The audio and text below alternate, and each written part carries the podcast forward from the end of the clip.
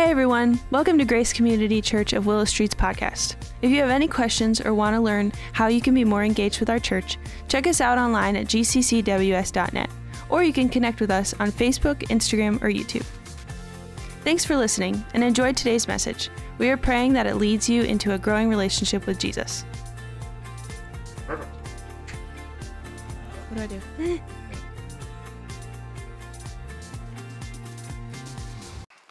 When we talked about this Mother's Day worship service and celebration, we decided that we wanted to ask the pastors' wives if they would each take a turn and share the tribute and also lead in prayer and their children as well with them. And so it's been a privilege. Uh, last night, Alyssa Roberts gave the tribute. She's the wife of Pastor Addison Roberts, our digital ministries pastor. Then at 8 o'clock, Carrie Brubaker, the wife of Steve Brubaker, our counseling pastor. At 9:15, Kim Yorty, John Jordan, and also Megan joined her in giving the tribute. And Kim is the wife of Jarrett Yorty, our care pastor. And now, thank you so much, Jen. Jen Weitzel, the wife of our associate pastor, Paul Weitzel, and her daughter Madeline. We're here, and we're so grateful for sharing the tribute and leading us in prayer today. And a happy Mother's Day to each and every one of you. I got myself into trouble at the end of the 915 service by saying to all the men, now you go home and do exactly what you're told cook, clean, do the wash, iron, wash the baseboards in your living room. Boy, did I get in trouble at that point. Anyway, I won't say that again here, although I just said it, so there you go. Last night, Jenny and I had a wonderful experience. We went to Lititz to the banquet, uh, 150th anniversary banquet of our Trinity EC Church in Lititz, where I had the opportunity to share the, the message. And I did a little research about our Lititz congregation and found out that they have an ice cream tour every summer from May through September. And every other week, they go to an ice cream place and they just invite anybody who wants to show up and have ice cream. But I found the list online and I noticed that every single ice cream place on their list is in northern Lancaster County. So when I got there last night, I went to the leader of the ice cream group and I said, Hey, what's with this? We have a wonderful ice cream place in New Danville called Pineview Dairy. Don't you ever venture out of Lititz and Manheim to come a little south? And he said, No, our people won't drive that far. That's too far to go. I said, That's the most ridiculous thing I ever heard. So, when I began to speak, I said, I just want to share with you that I know you have an ice cream group and I know that you travel around.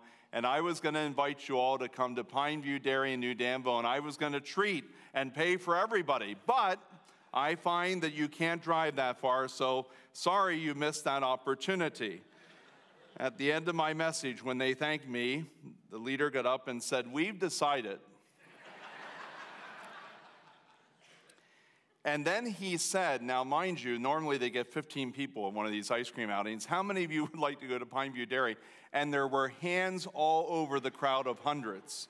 On the way out today, we're taking an offering that will help me to pay for the ice cream for all the people I promised to treat from Lititz. Fortunately, at the very end, he said, and we won't hold you to it. And I said, thank you, I wasn't going to pay anyway. But anyway, you can have a little fun with brothers and sisters in Christ, especially from the coolest town on earth in Lititz. I want to welcome you today to the third week of exploring the truth about eternity. Now, today, I want to try to correct a misunderstanding, a common misunderstanding, even a mistake that we have about eternity. Most people, when they hear the word eternity, immediately their minds go to the future. Eternity is someday, not now. It is about heaven, not earth. It is about the afterlife and not this life. And that, friends, is absolutely not true. According to the authority of God and His Word, your eternal life began the day that you trusted Jesus Christ as Savior and Lord of your life. When you confess Him as Lord, believe in your heart that God raised Him from the dead, on that day, your eternity began. It is very true. Think about it, if you will. Whether you realize it or not, on that day, you stopped living your life for the moment and you started living your life for eternity. On that day, a seismic shift of focus and perspective took place in your life. This world that we live in is no longer all that matters to you. Eternity matters. And because eternity matters, you should live like it. Eternity begins now. Now, that truth is woven all through the New Testament. But one of the clearest and boldest expressions of that truth is found in the Apostle Paul's letter to the church at Colossae, Colossians chapter 3, four simple sentences, verses 1 through 4. I want you to read them with me, reading together Colossians 3, verses 1 through 4. Since then, you have been raised with Christ. Set your hearts on things above, where Christ is, seated at the right hand of God. Set your minds on things above, not on earthly things. For you died, and your life is now hidden with Christ in God. When Christ, who is your life, appears, then you also will appear with him in glory.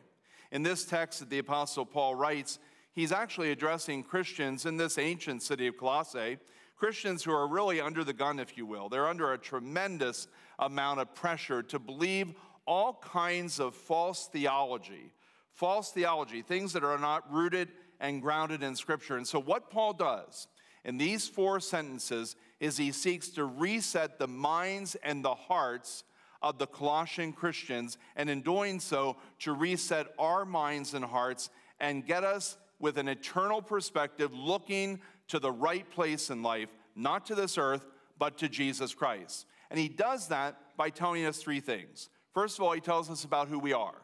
Secondly, he tells us about how we should live because of who we are. And thirdly, he tells us what we can expect in the future because of who we are. So let's begin. Who are you? If you are a Christian today, if you are sitting here in this sanctuary and you have trusted Jesus Christ as Savior and Lord of your life, then according to verses 1 through 3 of Colossians chapter 3, you need to understand that first of all, you have died with Christ. Secondly, you have been raised with Christ. Thirdly, your life is hidden with Christ in God. Now, because this is expositional preaching, and our purpose is to take apart the scriptures so that when you leave here, you walk out and you understand exactly what the Word of God says, I want to take it apart with you this morning. And I want to explain all of those phrases to you.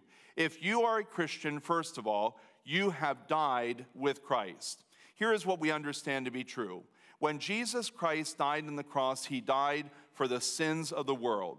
When he hung on that cross, he bore in his physical body the sins of the entire world, which means that he bore your sins and he bore my sins in his body on the cross. So, on the day that you are awakened to your need of a Savior, on the day when you realize that you are a sinner, that Jesus is the one and only Savior, when you confess Him as Lord, when you confess that you are a sinner, when you believe in the Lord Jesus Christ and you receive him on that day, you are appropriating to yourself the benefits of his death on the cross. You are expecting and receiving from him the forgiveness of your sin, the cleansing of the unrighteousness of guilt and shame, and you are experiencing the breaking of the power of sin over your life because Christ died for you. If by faith you receive him, you die with him, meaning that you die to your sin.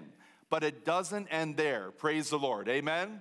Because you go on to be raised with Christ.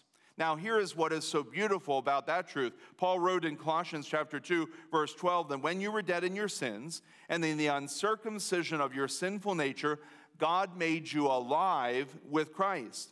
In Romans chapter 6, verse 4, Paul writes, Just as Christ was raised from the dead through the glory of the Father, we too may live a new life. Listen, as Jesus Christ was raised from the dead, so in when we trust in Jesus, when we believe that he is who he says he is, that God by his power raised him from the dead, when we receive him by faith into our lives, he does an amazing work, and it is as if He raises us up from the deadness of our sin and He gives us a brand new life, a resurrected life to live not in our own power, but in the power of the Holy Spirit, the same power that raised Jesus from the dead. If you're sitting here today and you're a Christian, you have died with Christ, you have died to your sin. If you're a Christian today, you have been raised with Christ, you have been raised to a new life in Christ.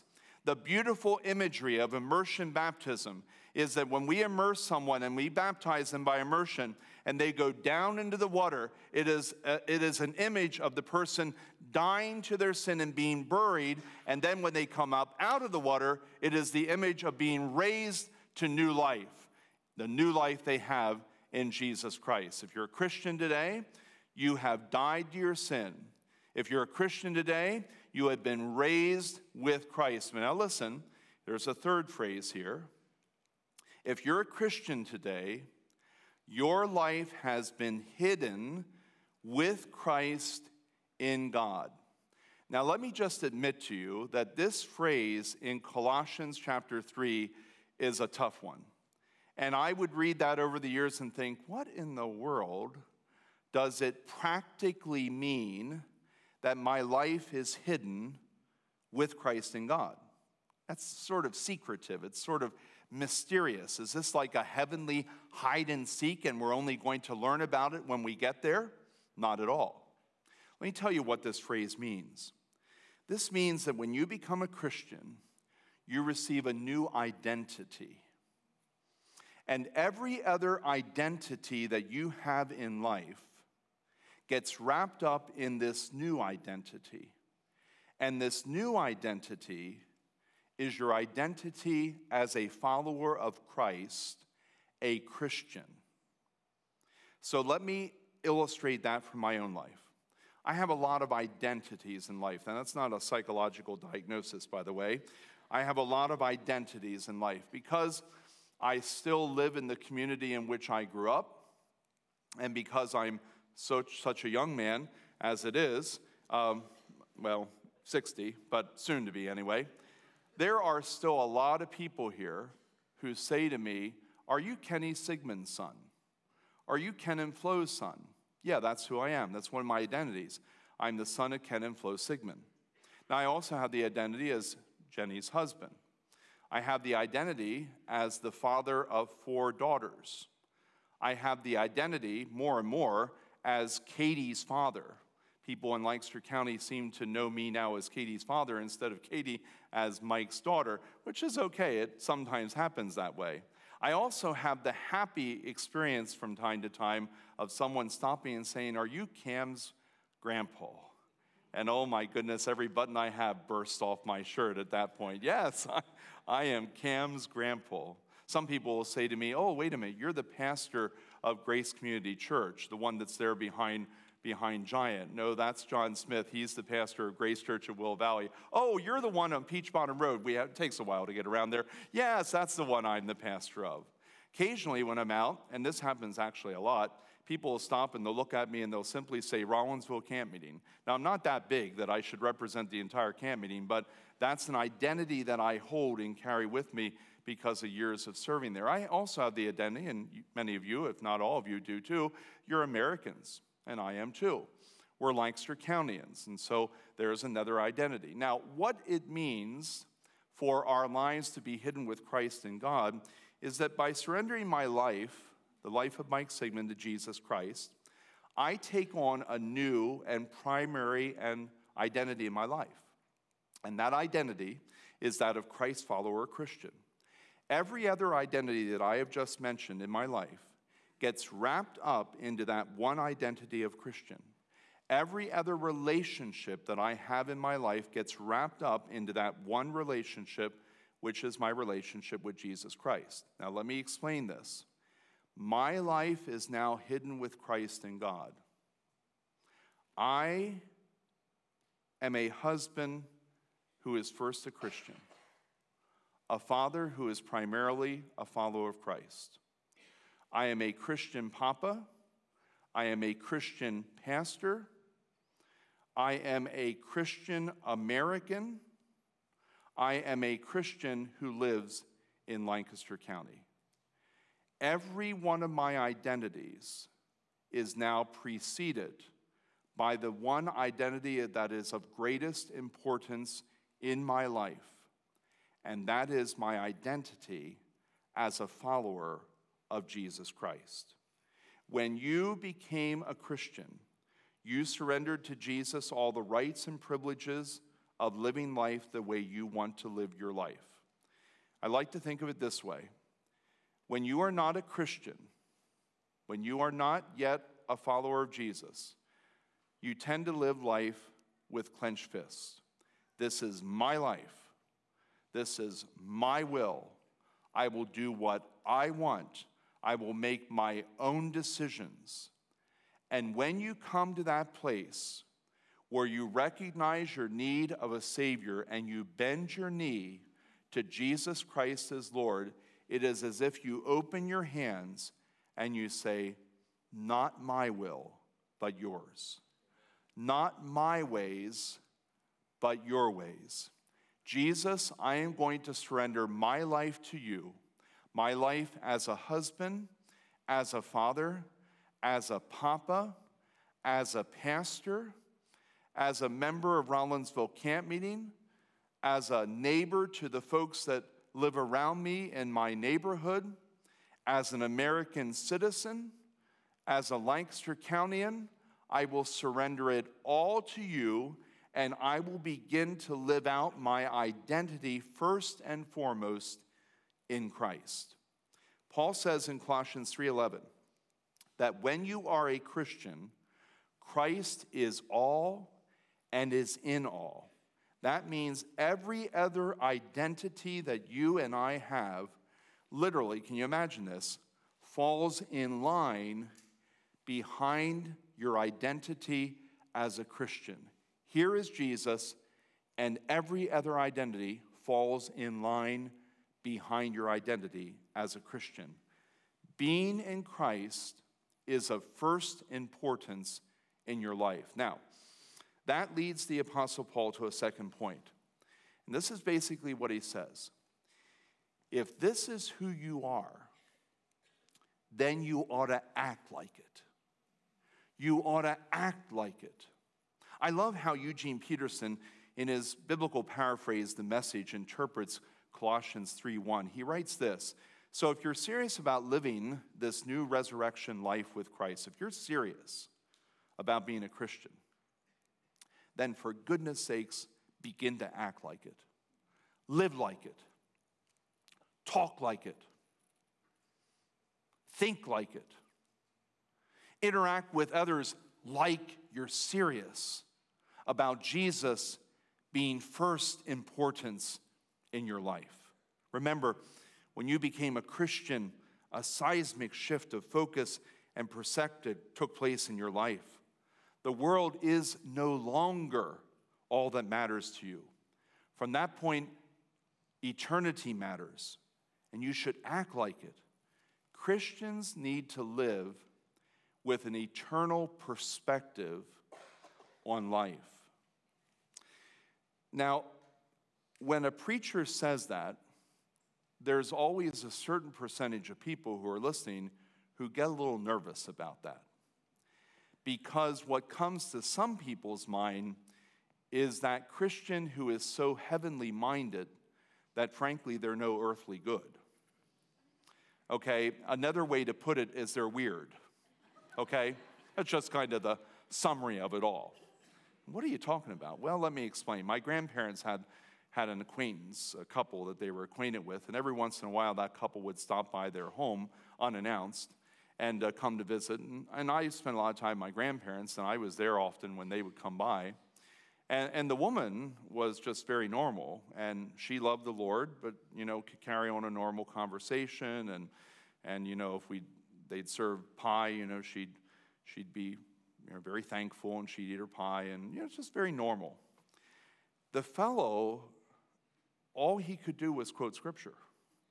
So when Grandpa would raise the issue of how the Phillies were doing, he would have three verses from the Bible about baseball.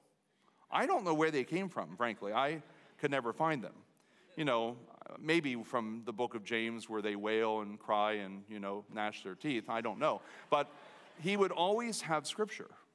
When we'd sit down and we'd have a piece of pie, it was always like a sermonette about how God provided the blueberries and the dough and everything else. And you could never have a normal conversation. Now, here's what happens.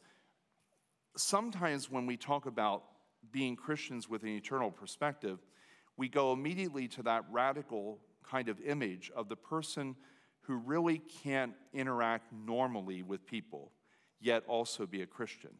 I'm not talking about that radical kind of approach.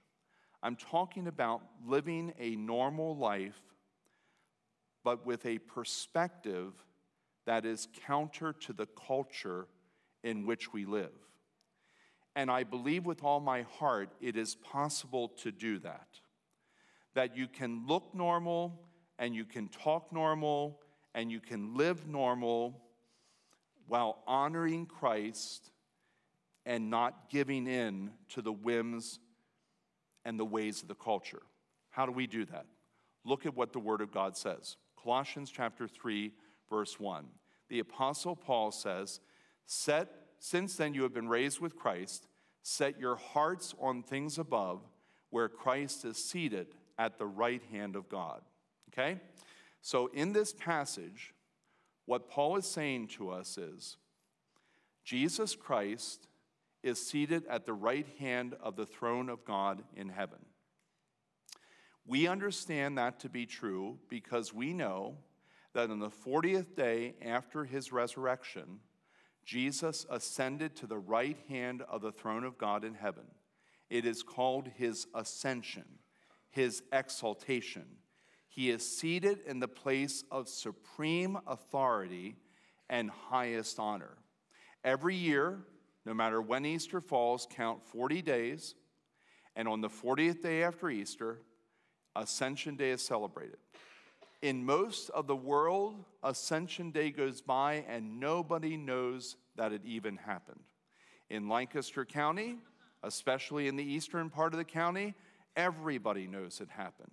Because interestingly, in the plainest of our communities, Amish, Amish Mennonite, and conservative Mennonites, Ascension Day is considered one of the holiest days in their church calendar.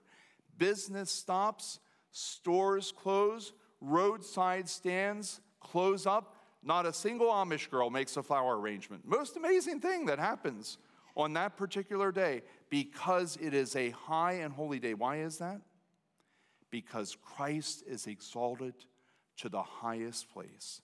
No one greater no one higher than the King of Kings and the Lord of Lords. And you know his name. His name is? And this is what Paul says. If you want to live with an eternal perspective in your life, you need to get to know Jesus. And the way you get to know Jesus is you set your heart on things above. You set your heart on Jesus Christ. In other words, you do everything you can to get to know who he is, get to know how he thinks, get to know how he acts and behaves, and how he treats people that he interacts with in life. And as you get to know Jesus, begin to model Jesus Christ in your life. Colossians 3 1 is all about getting to know Jesus. When you walk in the front doors of Grace Community Church now and you are confronted with that big wall, on that wall is the mission statement of Grace Community Church. You know what it says? Helping people know and follow Jesus. The way you get to know Jesus is by initially coming into relationship with him confessing Jesus Christ as Lord, believing that God raised him from the dead, admitting that you're a sinner, and by the grace of God, through faith that God gives you, trusting Jesus and receiving his gift of salvation. When you make that decision, then your life is transformed, and then you go on to continue to grow deeply in your relationship with Jesus. You don't know it all, you're only beginning to know, and you have a lifetime to get to know Jesus Christ. What a joy and privilege it is to get to know him. But secondly, if we are to live with an eternal perspective, look at what Paul says in Colossians chapter 3 verse 2 because then Paul says, "Set your minds on things above and not on earthly things. Set your mind on things above and not on earthly things. Now, that almost seems the same as Colossians chapter 3, verse 1, but it's not. Because now what Paul is saying is beyond getting to know Jesus, I also want to make sure that you understand that it's important to put your mind where it should be, not in the gutter, but in the glory of God's word and his life in Christ. The earthly things that we're told to avoid, they are not material things. They are not the relationships that we have with those that we love.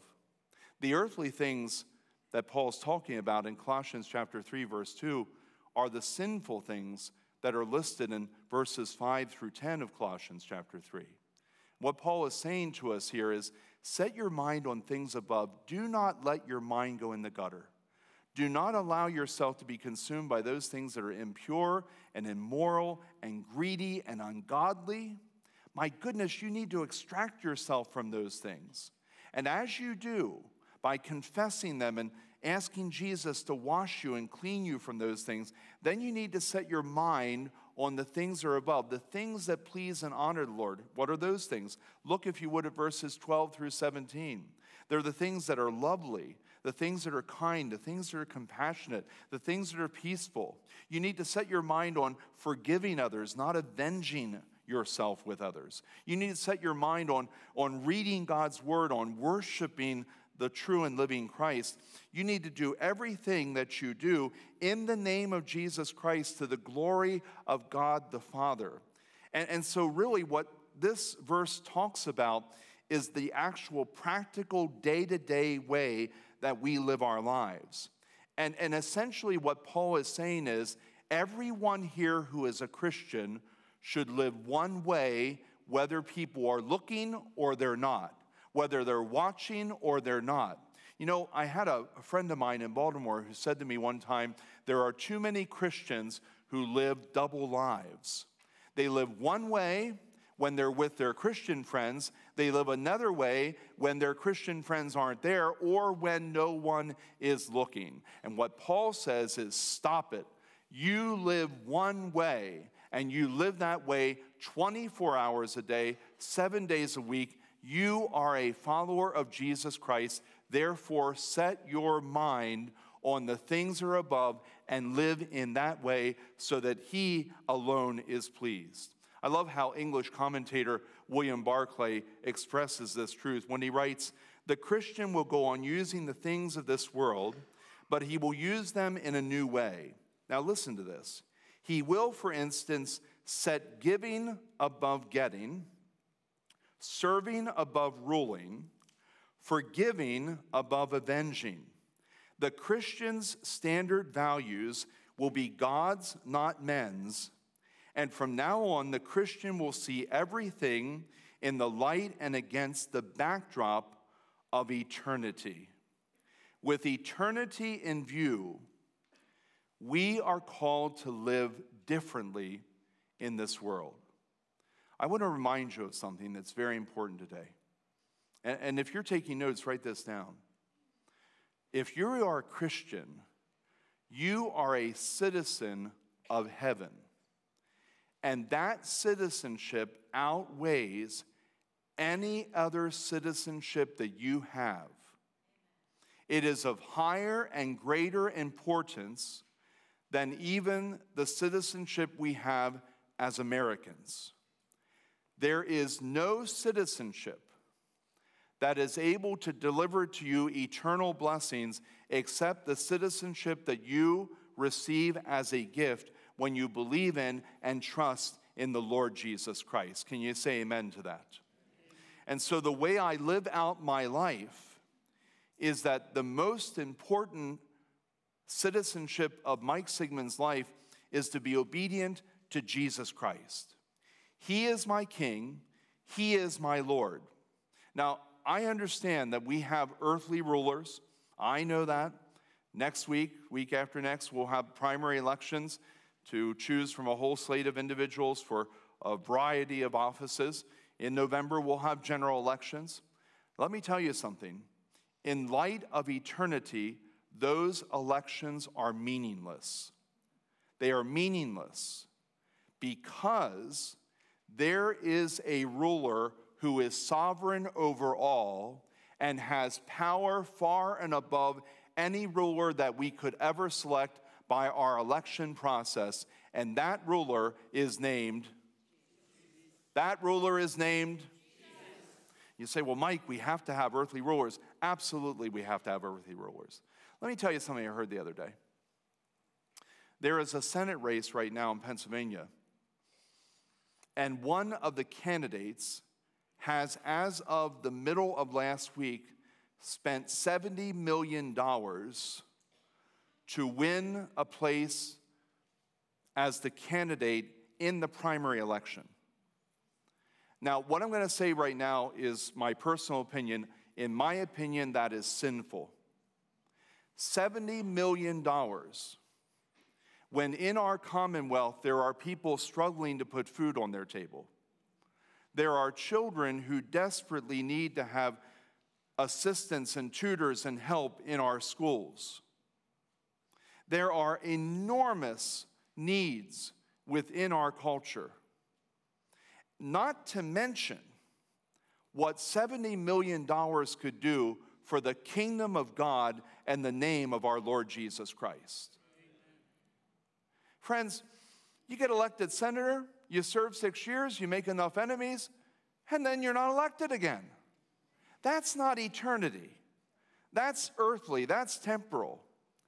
We participate in that system because it is the only system we have, broken as it is. We hope for the best, we pray for our leaders, but I'll tell you where my hope is. I'll tell you where my eyes are. They are on Jesus Christ because He is the only one who can fix the mess that we're in in the world in which we live. Only Jesus can do that. And so, as a citizen of heaven, I have to have my eyes fixed on Him. So, who are you? You have been raised with Christ because you first died with Him to your sin. Your life is hidden with Christ in God. So you need to act like it and live like it and, and behave like a, a citizen of, of heaven. But then that leads to one more truth. And I love how the Apostle Paul puts it. And this is what he essentially says just wait. Just wait until Jesus Christ comes again. Because look at verse 4 of Colossians chapter 3. When Christ, who is your life, appears, then you will also appear with him in glory. Friends, there is coming a day when Jesus Christ will come again in his glorious body. He will appear, and everyone who is in Christ will appear with him in bodies that are like his glorious body. The Apostle John writes in John chapter 3, verses 2 and 3 We know that when he appears, we shall be like him, for we shall see him as he is. Everyone who has this hope in him purifies himself just as he is pure. There is this great motivation to live with an eternal perspective because of who we are. But another reason we live with an eternal perspective is because of where we're headed. And if you're a Christian, there will come a day when you will be raised, your body raised and united with your soul, and in a brand new glorious body, you will live and reign with Jesus Christ forever and ever. And the motivation to live now with an eternal perspective is to get in training now for your life in heaven. Train now for your life in heaven. This teaching today has huge implications for how we live our lives in 2022 and beyond. When you become a Christian, a seismic shift of focus and perspective indeed takes place in your life. The world is no longer all that matters to you. Eternity matters, and you should act like it. And every Christian needs to live with an eternal perspective on life. Because it's Mother's Day, I want to wrap this message up with a very specific application, however. And I want to talk right now to every parent who is in this room, and especially to the parents of children who are being raised and are still in school. The most important gift that you can give to your children, moms and dads, is to surrender first your lives to Jesus Christ and make him of first importance in your life as a mom and a dad. And then, secondly, to lead your children to surrender their lives to Jesus Christ so that your children make him first importance in their lives. I'm not talking today about raising children who have no involvements in sports or you know no achievements in school. I'm talking about raising children who first and foremost love Jesus Christ. And so when they're playing soccer, they're kids who are Christian kids playing soccer. When they're achieving outstanding things in school and being inducted in National Honor Society and graduating with honors, they're Christian kids who are making significant advances and pursuing careers. I'm talking about making sure that in your home, Christ is first, and that in the lives of your children, Christ is first. Because you know, that is the most important legacy and the only enduring legacy that we can leave for our children. I used to like to think that all the stuff that I collected, my girls would someday say, Oh my goodness, this is really cool. Look at everything that dad has left for us. And basically, what they will someday say is, Oh my goodness, this is not cool. Look at what dad has left for us. And I recognize that those things that I value materially by way of earthly things, they are not what my children value. But the most important gift I can give them is the gift of a father who loves Jesus and an example of how they too should love and follow Jesus Christ. The Apostle Paul is talking about nothing more than living your life as if eternity matters and not just this earth. Let me ask you a question today. Is that how you're living your life? Let's pray together. Gracious Father, how we thank you and praise you today for your word.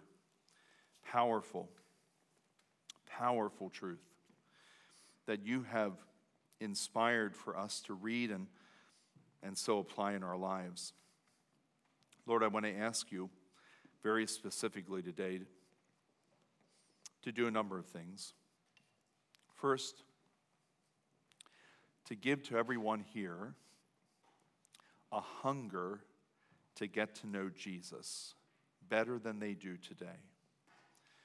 I pray, Lord, that that hunger would manifest itself to increased Bible reading, increased praying, greater faithfulness in attending and worshiping and serving in your church because we recognize all of those are the ways that you've given us to get to know you. Lord, I pray that every Christian here would leave here with a greater hunger to know you. Secondly, I pray that you would do your work of convicting where we have been caught up in the gutter of earthly things and allowed sin to take the place of those things that are pleasing and honoring to you in our lives. Would you do that work of convicting and cleaning up and leading us back where we can set our minds on the things that truly do honor you? Lord, I pray that every Christian here would faithfully live out their lives in whatever sphere of influence you place them in, whatever place you, you set them in life, so that their primary identity would be that of Christian and people would see Christ in them. And then, Lord, I want to pray very specifically for the parents who are here today. And my prayer is that every mom and dad in this room today, and especially those who are raising children, right in the heart of raising their children, would first be fully surrendered to you and then would lead their own children to be fully surrendered to you. Now, Jesus, these are things that we place into your hands, and I'm not capable of accomplishing them, but I believe that you are. And I believe that because of your sovereignty and your providential power, you will move and work in, in these ways in the hearts and lives of people. Lord, we also want to pray today and we want to acknowledge that you are King. We respect, we pray for, we are grateful that you have raised up leaders in our earthly governments. We need them. But we recognize, Father, that those systems are broken. And we recognize that ultimately you do not want us to look to those leaders, but rather to you as the true leader of our lives. You want us to be obedient to you. And so, Lord, I pray that you'll fix our eyes on you, Jesus, and that every one of us would exalt you as the true leader, Lord, and King of our lives. In Jesus' name. Well, thanks for listening to today's message and choosing to spend some time with us. To get more information about Grace Community Church, our service times and location, check out our website at gccws.net.